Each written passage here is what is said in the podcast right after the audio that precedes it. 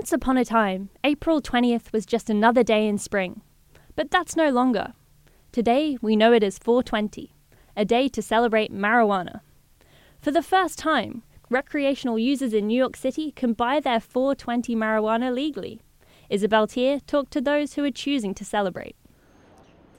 Chris Goodwin decided not to go to work today. I called in sick. It's a national holiday. How are you going to be celebrating? No plans. Take an edible. See what happens.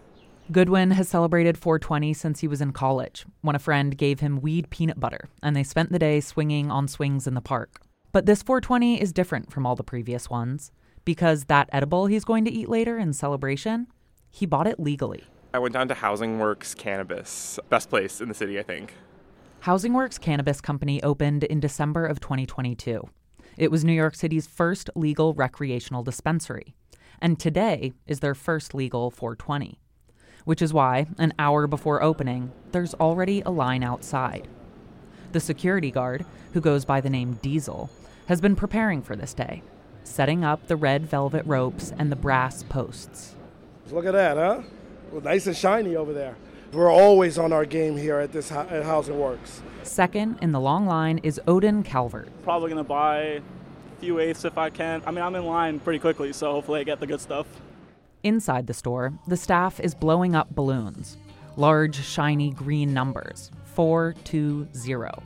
And there's a live DJ blasting music. So one of the workers takes me downstairs to talk. My name is Sasha Nugent. I'm the budmaster here at Housing Works Cannabis. She says the beginning of the weeks are usually slow for them, but this week was different. This whole week has been an increase in sales. So even on a Monday, we saw an uptick in sales as well. And today, I'm expecting to double what we normally do on a Thursday. Double the sales. What started as a numerical joke amongst secret weed smokers is now a commercial opportunity. Which makes you wonder as more and more legal dispensaries open, will 420 become a corporate approved holiday for partying? Is it the new Cinco de Mayo or St. Patrick's Day? Saphira Galoob, the executive director of the National Cannabis Roundtable, says it already is. What's missing is the branding. So I believe 420 is the cannabis holiday. And once um, you know we see more ubiquitousness in supporting a regulated market, I think certain brands and certain products are going to become more popularized, but the overall market is going to be celebrated on this day for the inevitable future. Back outside of the Housing Works dispensary, Odin Calvert says the magic of 420 isn't just the weed, it's about what you do with it. He's going to the park to smoke with friends.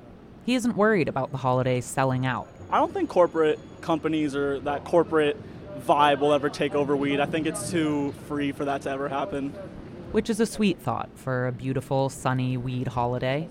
Of course, this is New York City, where nothing stays free and uncorporate for long. Isabel Teare, Columbia Radio News.